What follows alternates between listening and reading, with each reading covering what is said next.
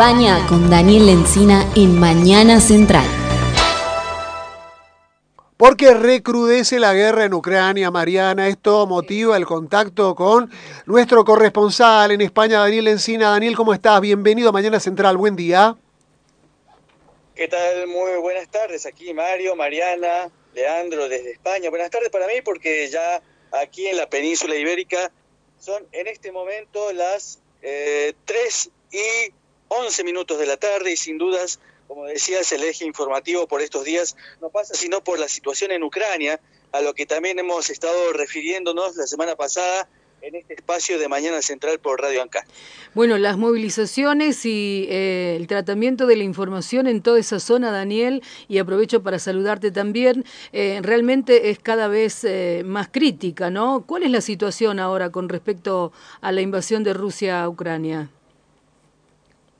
Bueno, en lo que ya es el sexto día de esta invasión y ataque del ejército ruso sobre el territorio ucraniano, hay que decir que se ha adicionado la novedad de que los equipos de rastreo satelital de la empresa estadounidense Maxar han dado cuenta de la avanzada de un convoy de más de 60 kilómetros de vehículos y equipos militares rusos que se aproximan desde el noroeste hacia Kiev, que es la capital de Ucrania.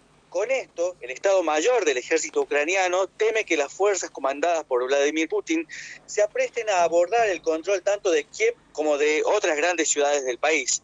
Mientras tanto, el ejército ruso ya ha alcanzado las inmediaciones del Gerson, una pequeña ciudad que se encuentra al sur del país, según lo reveló a través de las redes sociales Igor Kolikayev, que es el alcalde de esta ciudad. Dijo, el ejército ruso está instalando puestos de control en las entradas de Gerson. Es difícil decir cómo evolucionará la situación. Gerson ha sido siempre y será ucraniana.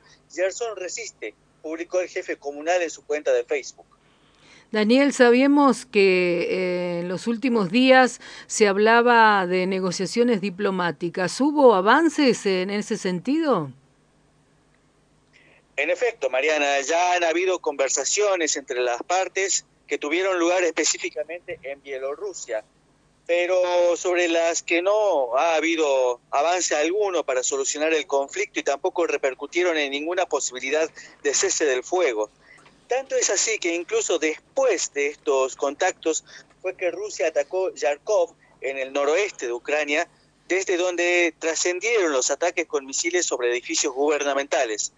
Hay que agregar que se espera que los próximos días se celebre una segunda ronda de conversaciones.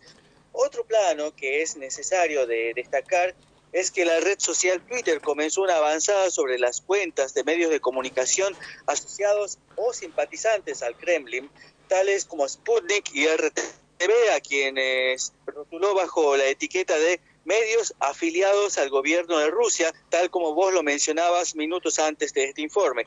Sin embargo, también es preciso mencionar que este avance que implicó bloqueos y bajas de perfiles y publicaciones ha afectado a medios de comunicación y periodistas independientes que nada tienen que ver con esta etiqueta, tal como le ha sucedido aquí mismo en España a la periodista Esther Yáñez Iliescas, que también vio afectadas sus, sus redes sociales por este error.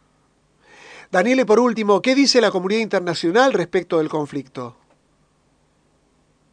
Sin dudas que la ofensiva rusa sobre Ucrania ha erigido, ha levantado, ha provocado una serie de sanciones contra Moscú en todos los ámbitos económicos, políticos y hasta deportivos, con la exclusión de la selección rusa del próximo Mundial de Fútbol a celebrarse a fin de este año en Qatar por parte de la FIFA, por ejemplo, así como lo, informados, lo informaban ustedes hace instantes desde la mesa. Incluso aquí en España, donde el ministro de Asuntos Exteriores, José Manuel Álvarez, expresó ante sus pares de la Unión Europea que su país no vería con malos ojos que se quite a los bancos de la Federación del sistema de mensajería financiero SWIFT a modo de sanción económica. Dijo, hoy he trasladado la aceptación de España a que el sistema SWIFT estuviera incluido en las sanciones, dijo el canciller español tras el encuentro extraordinario del Consejo de Exteriores. Por su parte, en el día de hoy martes, se desarrolla una reunión entre los 193 miembros de las Naciones Unidas en instancia de Asamblea General Extraordinaria de Emergencia en la sede del organismo en Nueva York. El encuentro comenzó con la celebración de un minuto de silencio por las víctimas que está dejando la guerra, más un llamado al cese de las hostilidades armadas y el regreso a la diplomacia. El embajador ucraniano Sergei Kislysia dijo en la reunión que Rusia está atacando hospitales y ambulancias. Estas no son las acciones de un Estado con preocupaciones legítimas de seguridad. Estas son las acciones de un Estado decidido a matar civiles. No hay debate. Se trata de crímenes contra la humanidad, dijo el funcionario, y esto fue rechazado a su vez por su par ruso, que responsabilizó a Ucrania de utilizar a los civiles a modo de defensa. Finalmente, hay que decir que hasta este momento la cuenta de las víctimas asciende a 350 vidas civiles, entre los que se encuentran 14 niños, de acuerdo al conteo que está llevando el Estado de Ucrania. No obstante, para la ONU, estos números son de 102 muertos y 304 heridos, además de más de medio millón de exiliados.